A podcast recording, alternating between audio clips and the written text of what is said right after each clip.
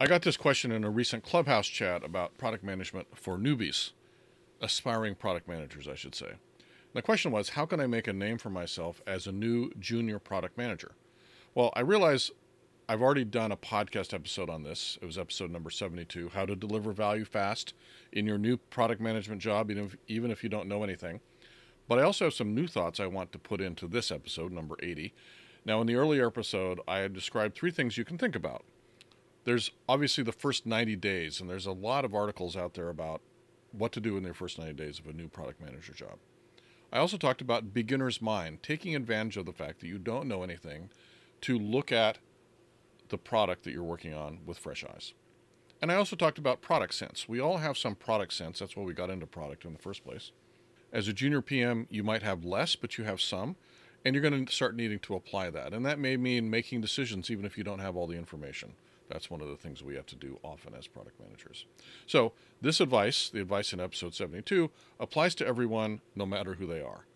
These are really best practices for all product managers when starting a new position. It's kind of one size fits all advice, nothing wrong with that at all. But what about advice for you specifically as an individual person, as a unique individual? Is there a good way to use your unique abilities, talents, strengths to make your name? Hi, this is your host, Nils Davis, and you're listening to episode 80 of All the Responsibility, None of the Authority, the podcast for product managers. And today we're talking a little bit about animals, not just any animal, as you'll see, and then we're talking about a lot of other things as well. For show notes and links to all the articles, episodes, and websites, and potentially books that I talk about in the show, go to alltheresponsibility.com slash 80. So even if you're a new product manager, the chances are great that you have something amazing going on. To be hired as a product manager in the first place, that means you're some kind of a unicorn. You're interesting and accomplished with lots of skills and a resume that has compelling experiences, an impressive educational background, most likely, and diverse interests and skills. But I'm going to talk about something different. We're all unicorns as product managers, unusual and rare compared with other roles in the company and even in life, but we're all still different from one another, obviously. So, what color is your unicorn? And what I'm talking about is what are your particular talents, aptitudes, and strengths that differentiate you from other people, even other product managers? You know, we often use the concepts of strengths, talents, aptitudes, special sauce, superpower to mean roughly the same thing. And that is the way that you see the world or act within it, think, and so on that are kind of unique and unusual to you and special. And often these come so easily to you that it's hard to believe there's anything special about them. I always think about people who can draw and people who can draw often think that it's pretty easy to teach other people to draw because they just show them how they learn to draw. But the fact is, if you're somebody like me who really has challenges with drawing, doesn't matter how easy it was for someone else to learn it, they can't teach me how to draw. I just can't learn. This is something that I know about myself. I've tried multiple times. The fact is that usually you aren't actually the best judge of your special talents because they seem so normal, so obvious to you, like the drawing talent for somebody who can draw. Now, often we're very aware of our weaknesses, like I'm very aware of my weakness as not being able to draw very well. When I say strengths in this context, though, I'm actually using that as a technical term, meaning the Clifton Strengths Finder assessment. It seems to be a meaningful assessment of a person's strengths. It's definitely more meaningful than something like the Myers Briggs type indicator, for example. And so I'm going to talk in this episode about how to find out what your strengths are in this context of the Clifton strengths, and then how to make use of your knowledge of your strengths, which you probably don't have if you haven't done this assessment yet, to figure out how to make a name for yourself. Okay? Let's start out with an example. Let's say your strengths are positivity, ideation, and connectedness. Those are actually my strengths, and so it's easy for me to talk about them, and I speak from experience. What do those strengths mean? Well, first of all, let's do a little bit of definition without going too deep. Positivity means that I see the positive in situations. Ideation means I have a lot of ideas. Connectedness means I see the connections between things. Now, I'm just naming out these three strengths of mine. Now, of course, I have more than three strengths. We all do. The Clifton Strengths assessment has 34 different strengths, and it ranks you on the whole list of 34 and sort of the top 10 are like really important for you, and the, the bottom 10 maybe are things you're probably not very good at all at. And so you might have to do something about being able to work in a situation where you might need to apply some of those bottom 10. But we're talking about the top strengths, and I'm talking specifically about these top three. So let's talk about what I did in my current job when I first joined. So I came into my current company and I started to learn about all the things that go on in that company. Now, this was a new market space for me. I'd never worked in this area before. Obviously, it was a totally new product to me. It was a much different kind of company that I'd worked in before. It was much bigger. I'd mostly worked in small companies. There were a lot of things that I did not know. So I was obviously still a pretty senior product manager. So I came in with that. I wasn't a junior product manager. But I didn't know much at all. I was very naive in the sense of I really had that beginner's mind that I mentioned at the beginning.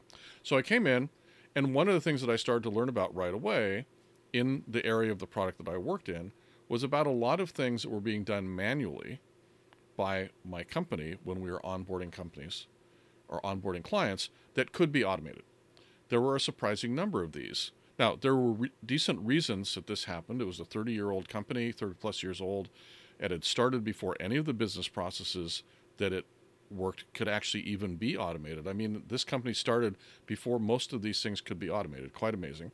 And so there was some legacy hanging on. That's essentially what happened there. So let's think about my response to this situation. Well, first of all, what did I say about this? Well, I called this a situation where there were lots of opportunities for improvement. And that's a thing that somebody who's a positivity person is going to say. I didn't say it was a disaster. I didn't say there was somebody to blame. I didn't go ranting and yelling. My positivity helped me assume that everyone was doing their best and that no one was to blame for this situation, which meant that later on, when I was pitching ideas for solving this problem, which I did eventually, I wasn't goring anybody's ox. I wasn't making anybody angry with me. Now, one of the biggest problems that I found was the number of manual communications that had to go back and forth between different organizations to enable things to move forward. And that's right up my connectedness alley, obviously. So, what I did was I quickly sketched out how this process worked at a high level, and not very beautifully because none of my strengths include being able to draw.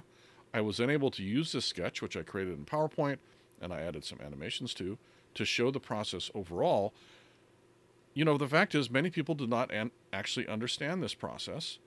So just having a sketch created a lot of value in itself. And then my animation showed where manual steps were involved that we could automate if we chose to, and when we chose to. So it included an aspect of ideation as well, with some coming up with some ideas for solving the existing problem. So that is a little example of how, when I first started, not knowing anything, I created this little asset that seemed trivial to me to make because it, it aligns perfectly with my strengths. What were the results of this? First of all, it obviously helped me understand the system and was a good way for me to learn about it. But more importantly, for the point of this episode, this catapulted the perception of my knowledge of the system. As a result of drawing this picture, people thought I was an expert the reality was by drawing out a process that existed but that no one had really documented, I did, in some sense, now know more than almost anyone about this process end to end. There were a few people, there still are, a few people who still know more about it than I do, but they're really subject matter experts in the business. On the product management side, I am definitely the expert. And I became the expert very quickly because of that process and because I applied my strengths. So I was able also to articulate why this process, which was known to have a big impact on customer satisfaction, as onboarding always does. There were some opportunities for improving some potential negative impacts in the way we did it and turning them into positives to improve the experience of clients as they onboarded.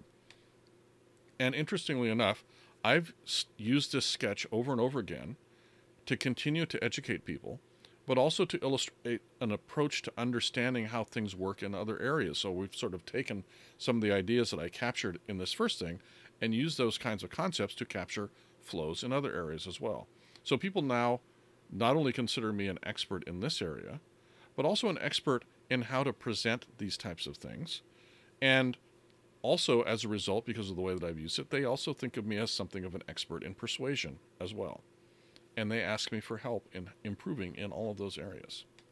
Now, The reality is that I did this all as a senior product manager, but I did it from a situation where I literally knew almost nothing about the business, the terminology, the process, etc. So I was mature in terms of my product management skills and my product sense, but highly naive in terms of the product itself, of our customers, and our process. Why am I telling you this story? Well, the little thing I did, draw a diagram of how a process worked, served as a valuable differentiator and kind of calling card for me as a product manager. You could say, in a sense, it helped me make my name as a product manager. Why was this particular approach a good one for me?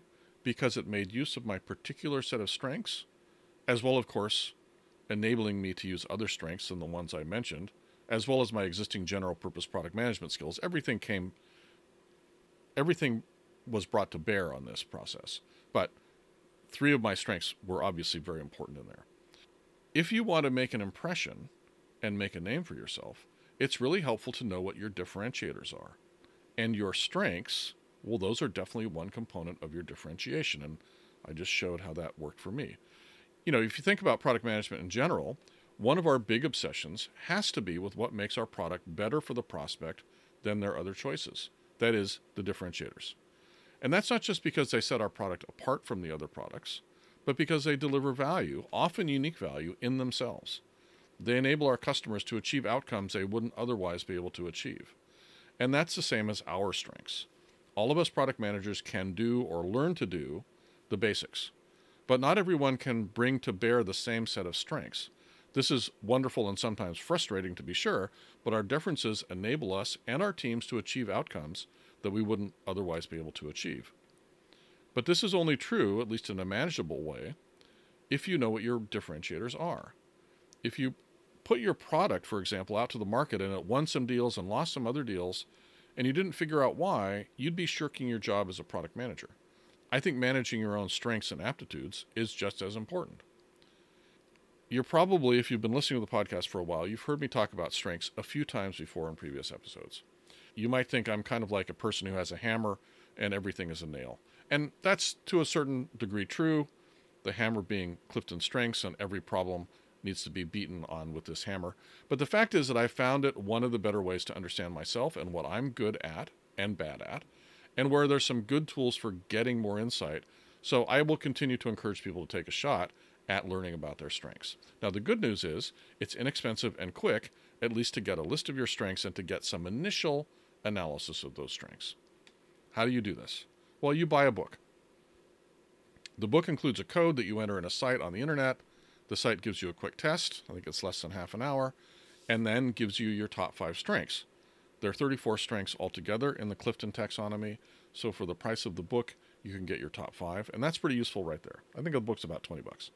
Or what I think is probably a better option, just cut to the chase, you can pay $50 to have them give you your entire strengths profile, same test, um, your ranking of strengths from 1 to 34, and a little more analytics as well that I think are kind of helpful.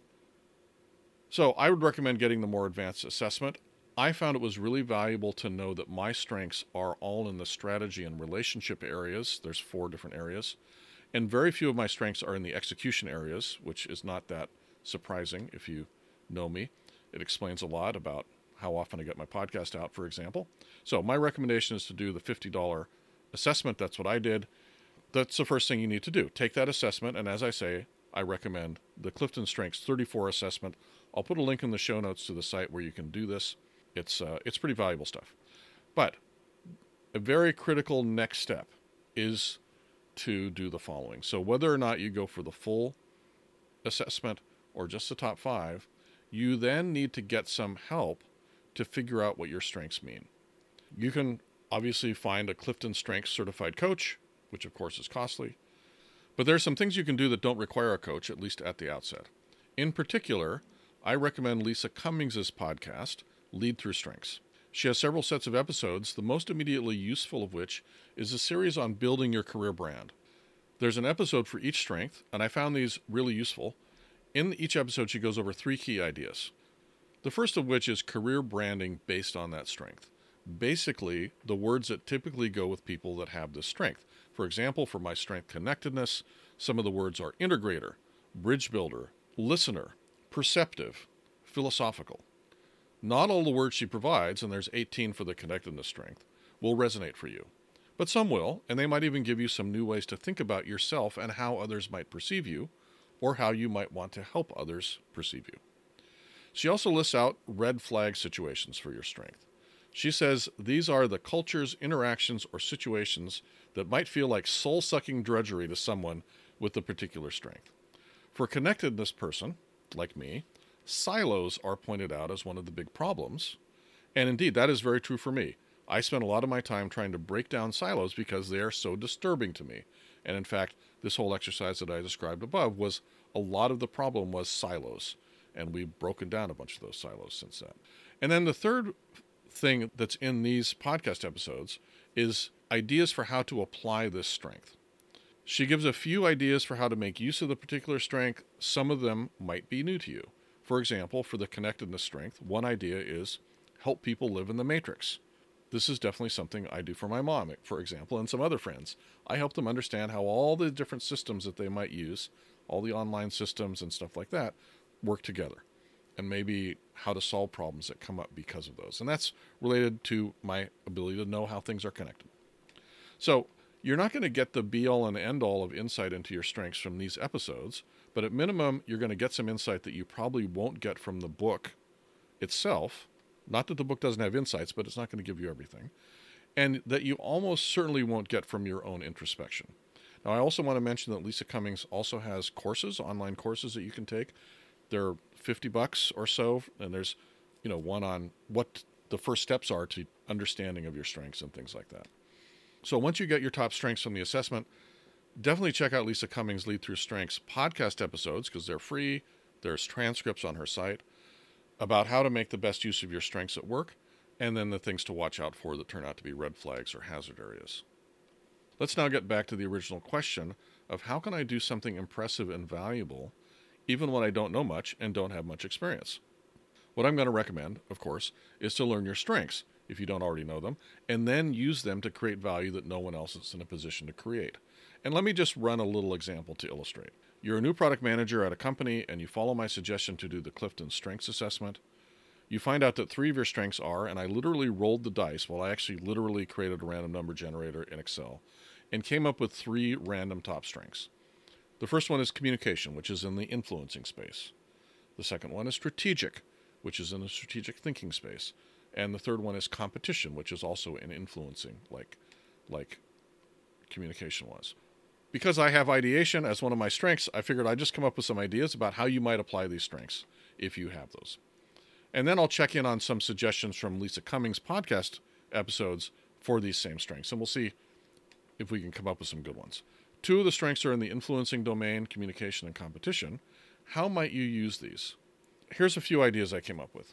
First, help your boss with his or her slides.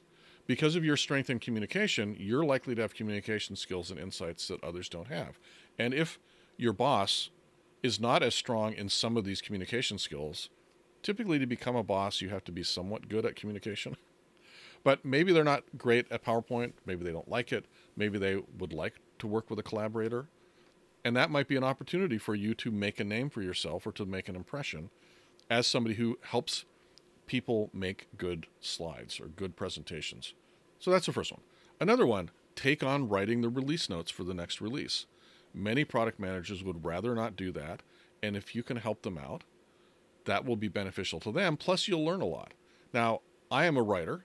I do write all the time. I still don't like writing release notes. And if I had somebody on the team who loved writing release notes or who was stepping up to it, I would welcome that opportunity to work with that person to create something. Now, I wouldn't expect them to do a good job at the outset, but I would expect them to use that time to learn about things. I would give them feedback on how things fit together. Because one of the things, if if they don't know very much, they might write sort of bad release notes. They might not ha- quite understand why this feature is important. They'll have to talk to me, and I'll have to give them feedback. But if they are going to put the words onto paper or into the screen, that's a really valuable thing for me. Okay, another idea. Since you are new to the product, combine your beginner's mind with your communication strength to do a review of the messaging for the product as you learn it and make a presentation about your findings and provide some recommendations on how it could be improved. This is actually another thing that I did when I first started at this company is I worked through the product and I found places where things were confusing and I documented those. It was valuable. The final thing that I came up with for the communication and competition piece is compare the marketing messaging between your product and your one or two most important competitors. You know, in some companies, this is actually in marketing's area, but product managers often have a lot of input and impact on it. And sometimes it's actually just the product management organization that drives this messaging. So, one particular thing I might look for are areas where your competitor makes an important claim that you don't, but that your product actually supports. And there's all kinds of actions you can take when you realize something like that. But that's a great use of communication and com- competition types of, of strengths. Now, you might think that as a junior product manager, your strategy strength might have to go on the back burner. But I don't think that's actually true. And of course, since you're a unicorn, they probably didn't hire you just to put one of your strengths on the back burner, right? They probably want you to use it even if it might be a little bit tricky in your junior role. So let's take a quick look at how you might apply your strategy strength, even though you're the low person on the totem pole, so to speak. Well, first of all, you're going to see strategic opportunities.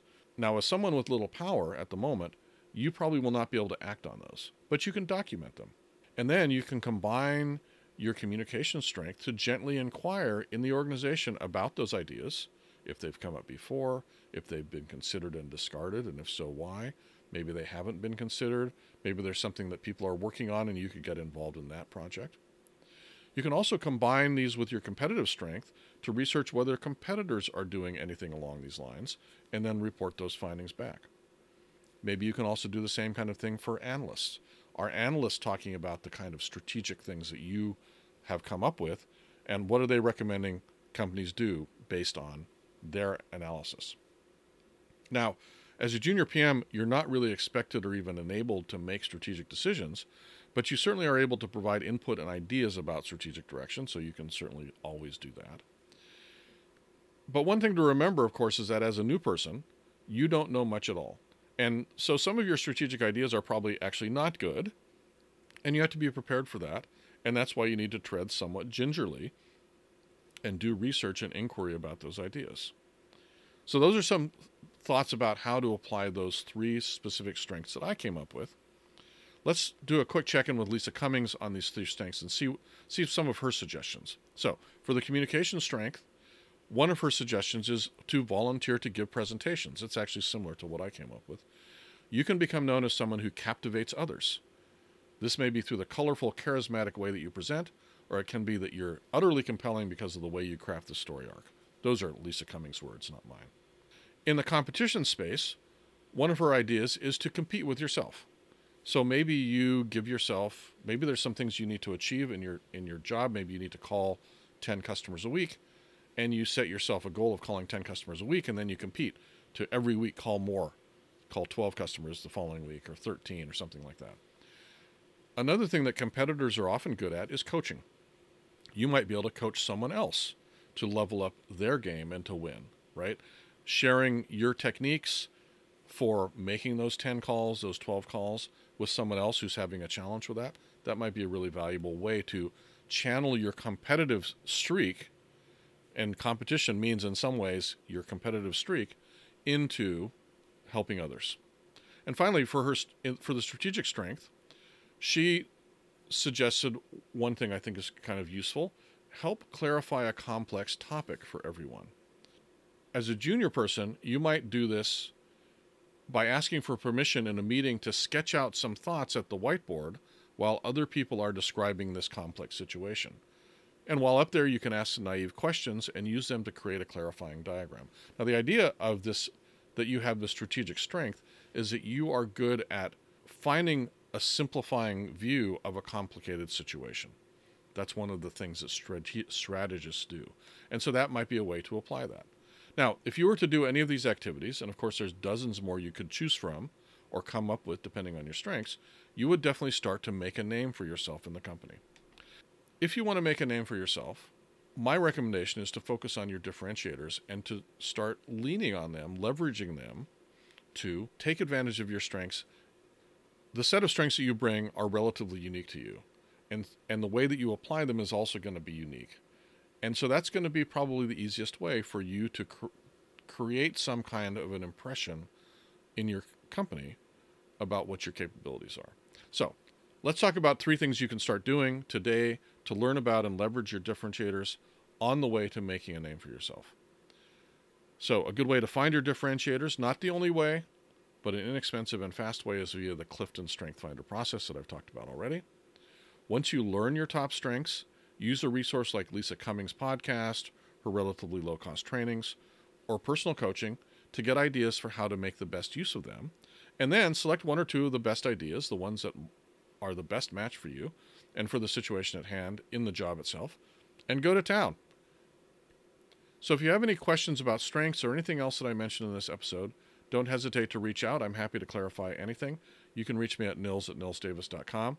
I have links to all the resources that I mentioned in this episode on the show notes page at alltheresponsibility.com slash 80, including a link to the Strengths Finder site that's run by Gallup, and I'll give you a link to the place where the tests actually are, essentially where you buy this test, and then you can get access to it there. I'll give you links to Lisa Cummings' podcast episodes, her and her online training courses, and the rest of her resources. I'll give you links to the previous episodes, Product Managers Are Unicorns, and How to Deliver Value Fast in Your New PM Job, even if you don't know anything, as well as a few of the other episodes where I talk about the Clifton strengths, because I think there are a lot of other ways to look at Clifton strengths are all beneficial and can help you improve your situation. So let me ask you this. That's the end of the discussion about strengths. But if you have a product management tip or trick or even a manifesto that you'd like to share with my audience, drop me a line, nils at nilsdavis.com, because I'd love to have you come on the podcast for a short interview about that. And if you'd like, we can even do a little coaching session on one of your current challenges. So drop me an email at nils at nilsdavis.com and we'll set something up. I think it'd be a lot of fun. And I love to touch base with the folks in the audience. And finally, if you happen to be looking for a new job in the new year or thinking about it, you should definitely check out my Tell Your Story online class, which is currently free. There's three great reasons to do it now. The first is it's actually really good. It's a great training on how to tell amazing stories about your own accomplishments. And we all have accomplishments and we all sort of know how to tell a basic story, but there's some techniques you can use that are pretty simple and straightforward that I teach in this course about how to make those stories a lot better and how to make them really compelling and engaging. So, it's just really good stuff to learn. As I said, it's also for a limited time free. It should be $49.99 but right now I'm discounting the price 100% for early signups. That can't last, so it's a great time to get in on it. Finally, the tools you learn to tell your own stories, which will definitely help you get that next job and differentiate you from other candidates. Those same skills, the structure, the tips, the questions you ask to find the good story material, they are totally applicable to all the times you need to tell stories as a product manager. This is whether you're pitching for new funding or trying to convince a prospect to become a customer or handling sales objections. The storytelling you learn in this course will be directly applicable. So how do you sign up, you ask? Go to alltheresponsibility.com slash stories. That'll take you to the sales page, and when you click through, you'll see there's a 100% discount applied on checkout. Amazing. And once you've signed up, drop me an email telling me what you think and if you have any questions. Hope you find it super valuable. Okay, that's it for this episode. This was some powerful stuff. I'm thrilled to have brought it to you. If you like the episode, don't forget to subscribe in your favorite podcast player on iTunes, Spotify, or wherever you get your podcasts. Also, check out the other episodes that I link to in the show notes, like Product Managers Are Unicorns. It's good stuff. You can find links to all those places in the show notes at alltheresponsibility.com slash 80. Until next time, this is Nils Davis. Bye-bye.